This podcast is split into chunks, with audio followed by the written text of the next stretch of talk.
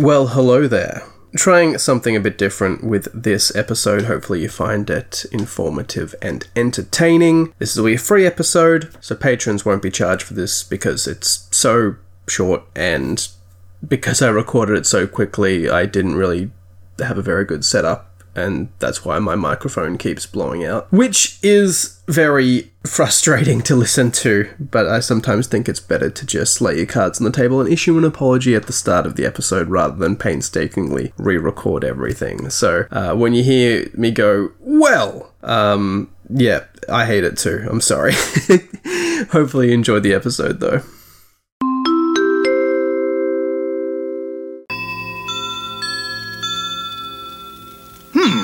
The news should be on. Well, 2022 is in the books, and as your humble herald of all things Tintin, it would be remiss of me not to take the time to go back and recap what has happened in the world of Tintin in the past 12 months, and to offer my two francs about what it all meant. This is Radio Tintin, Year in Review 2022.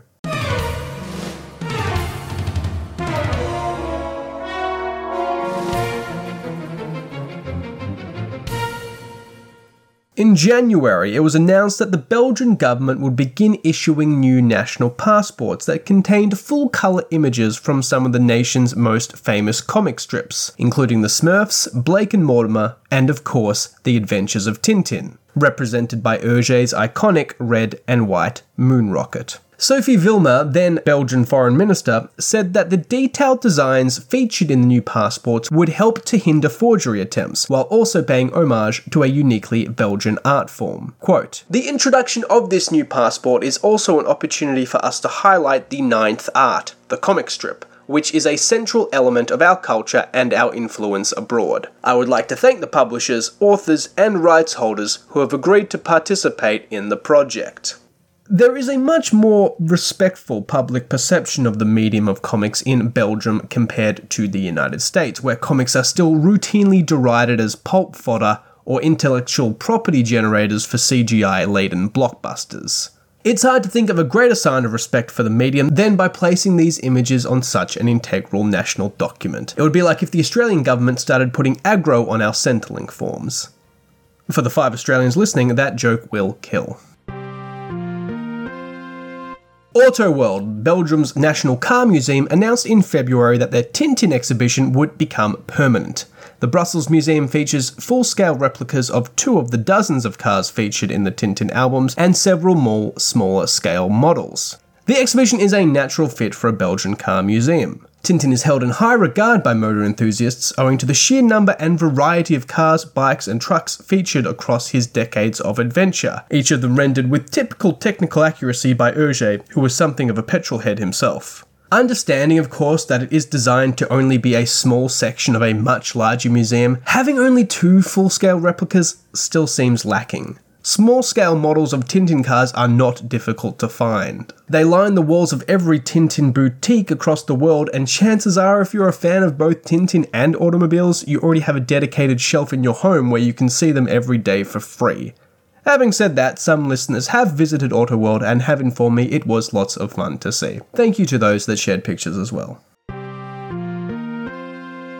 In March, some six decades after Tintin and Snowy's first trip to space, the duo returned to zero gravity as part of a long term partnership between the Hergé estate and the European Space Agency, ESA. The ESA's ambitious Terra Novae exploration plan aims to establish a pan European presence in outer space in the coming decades, with the eventual goals of returning to the moon and hopefully reaching Mars after that. Tintin is an obvious mascot for such a project. Not only did he beat the Americans to the moon by more than a decade, if you ignore the fact that he's not actually real, but he also remains a uniquely European cultural export. At a time of renewed great power competition in contemporary geopolitics, space exploration once again becomes an avenue of international cooperation, and I believe the ambitious and generous Tintin is a perfect symbol for such an ideal. A preliminary stage of the ESA's mission is what's called a parabolic flight, which enables crew members to become used to the sensation of zero gravity. A specially crafted set of resin statuettes of Tintin and Snowy, based on their appearance in Explorers on the Moon, were created by designer Nicolas Prumont and accompanied the ESA crew on this parabolic flight. You would think it would just be a matter of taking some regular Tintin figurines aboard, but apparently that's definitely not the case and it's not that simple. Regardless, there are a few pictures of Tintin experiencing genuine zero gravity, which joyfully brings to life Hergé's original vision from decades earlier. And this will be even more profound if they actually take the statuettes into space in the coming years. And of course, we're very excited to have Tintin and Snowy on board. We are we are looking forward. I think they will be very good flyers. I'm sure they will behave.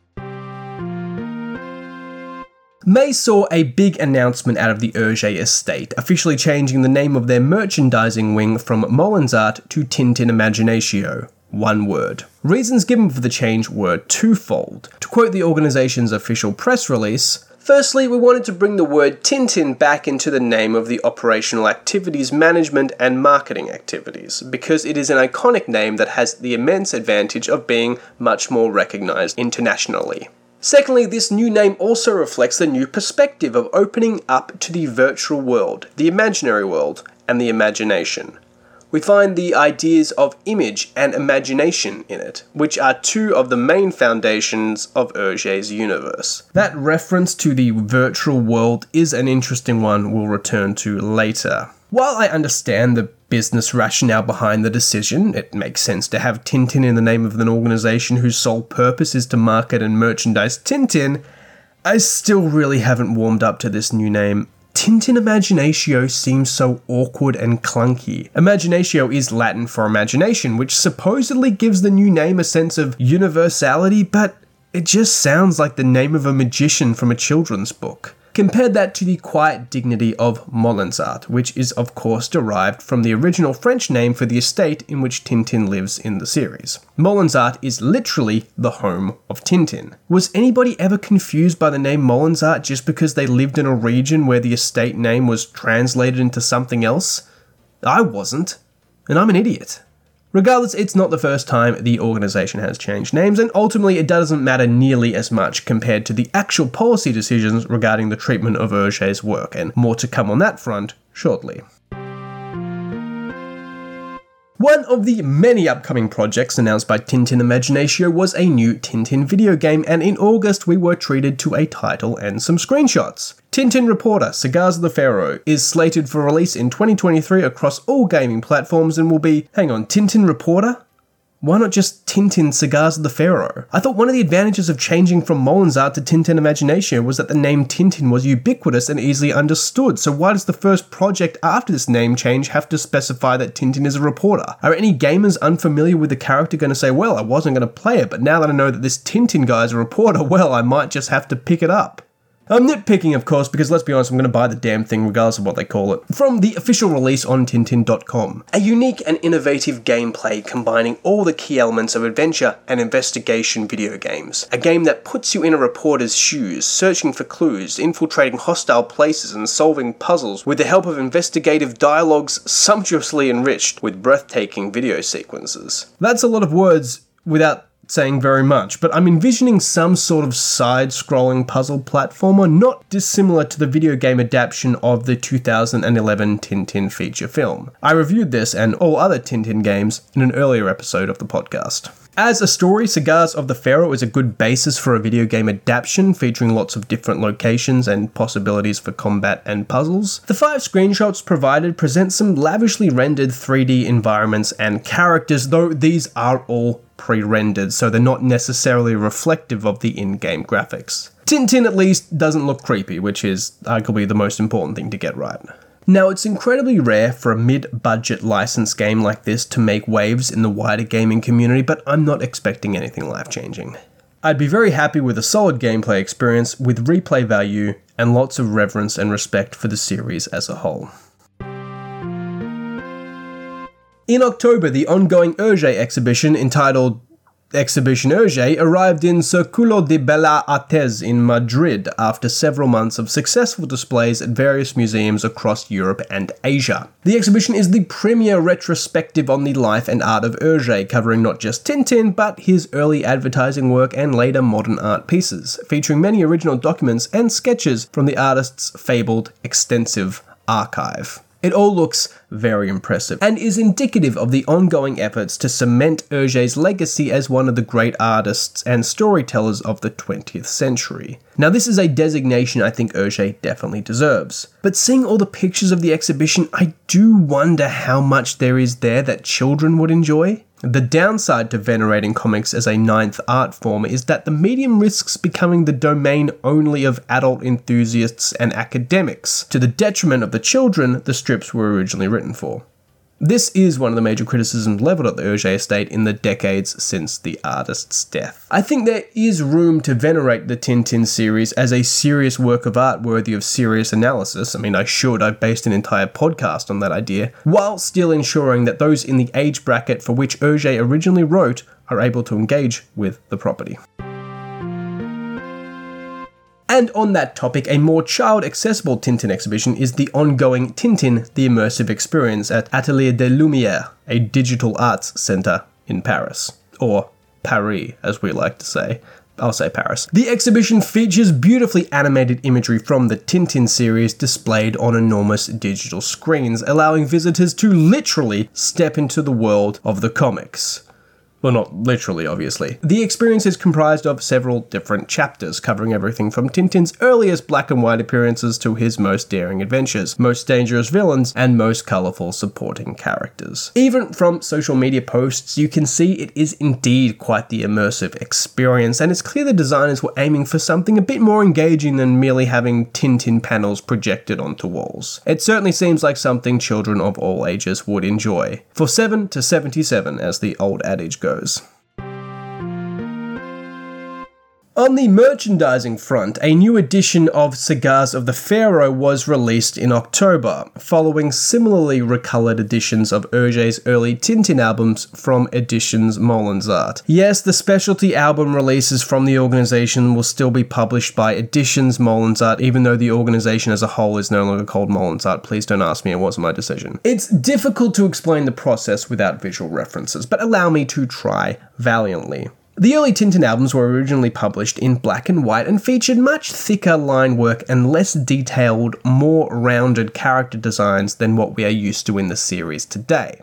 Later, as Hergé perfected his craft, he would completely redraw these earlier stories in colour and with the designs for which he is now renowned, ensuring that these early editions of the albums fell out of circulations, except as occasional collectible facsimile releases for the more dedicated enthusiasts. A few years ago, the estate made the decision to recolor these old albums with a unique palette and re release them, sometimes with an added preface from Tintinologist Philippe Godin explaining the conception and inspiration of the story. Cigars of the Pharaoh is thus the fourth album to receive this treatment. For me, these editions are cool but not essential. I have the facsimiles of the original black and white albums and, of course, the updated, now standard editions, so I don't feel like I necessarily need an in between version that Hergé had nothing to do with. Having said that, I have purchased two of the past three already, so if I stumble across this one for a fair price, yeah, I probably will cop.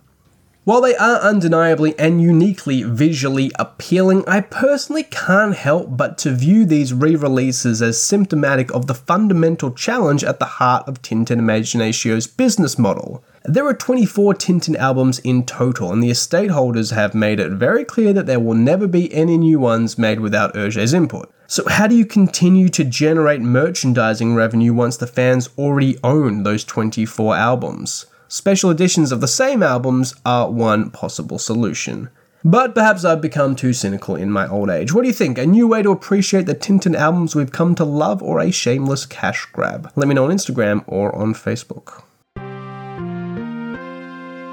Coinciding with the re release of Tintin's Egyptian Romp is the introduction of another exhibit, this time at the National Museum of Egyptian Civilization in Cairo, which celebrates the centenary of both the discovery of Tutankhamun's tomb and the bicentenary of the deciphering of the hieroglyphics by Francois Champollion, two events which inspired the cultural fascination with ancient Egypt from which Hergé's album originally sprung. It's a much smaller exhibition than, for example, the one in Madrid, but as with the aforementioned partnership with the European Space Agency, I think it's a great initiative to include Tintin in such settings. Spanning more than five decades, the albums are reflective of a variety of cultural and historical contexts, and I do believe this should be celebrated and explored whenever possible.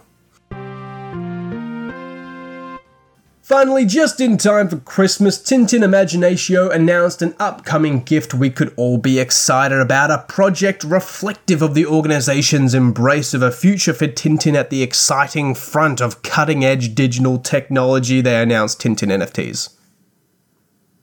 My admittedly very limited understanding of NFTs is that when it comes to online verification and security, the underlying blockchain technology does have a lot of potential. But as assets to invest in, the NFT bubble has well and truly burst, and while I'm sure high level discussions were ongoing for a while, Tintin Imaginatio had the misfortune of announcing this project after the NFT market crashed and crashed badly, with consumer skepticism towards the entire concept at an all time high. At best, the project represents the natural evolution in the lucrative world of Tintin merchandising. Is buying, for example, a unique digital image of one of Hergé's panels really that different from purchasing multiple editions of the same story, like I do? It could be considered in this sense a means to purchase exclusive bragging rights. I mean, we're all Tintin fans, but how many of us have a code that categorically proves we own a part of the Tintin digital empire? At worst, however, it's an attempt by another multi million dollar corporation to extract money from a dedicated fanbase without offering anything tangible in return. At least when they re release Cigars of the Pharaoh, you get the actual book to read. Tintin Imaginatio religiously adheres to Hergé's request that no new Tintin adventures are created. But how on earth are they able to gauge how he would have felt about a technology like this that he wouldn't have been able to dream of when he died? But all of this is just my personal opinion. And it's a moot point, ultimately. Something's value is determined by nothing more than the amount of money people are willing to pay for it. The collection will be launched in January 2023 in conjunction with RTQ, an industry leading team of digital art boys, and you can rest assured I will at the very least check in to see what form the NFTs take. If you are excited about NFTs or Tintin NFTs in particular, I am in no way entitled to tell you that you shouldn't be. And that brings us up to date and into the new year. Hope you've enjoyed this little recap focusing on the albums and history of the Tintin brand. As I do, it is easy to forget that there is a vast marketing apparatus working 24 7 and making things happen with the brand today. And this has just been an attempt to explore some of those moves. I'd like to wish all of my listeners a very safe and happy 2023. Follow me on Instagram at tintin.podcast and facebook.com forward slash radio tintin podcast. Support the show on patreon.com forward slash radio tintin podcast. And I'll see you very soon with some new episodes regarding our favourite boy reporter who never seems to do much reporting. Now until then, though, this has been Radio Tintin. Thank you for tuning in.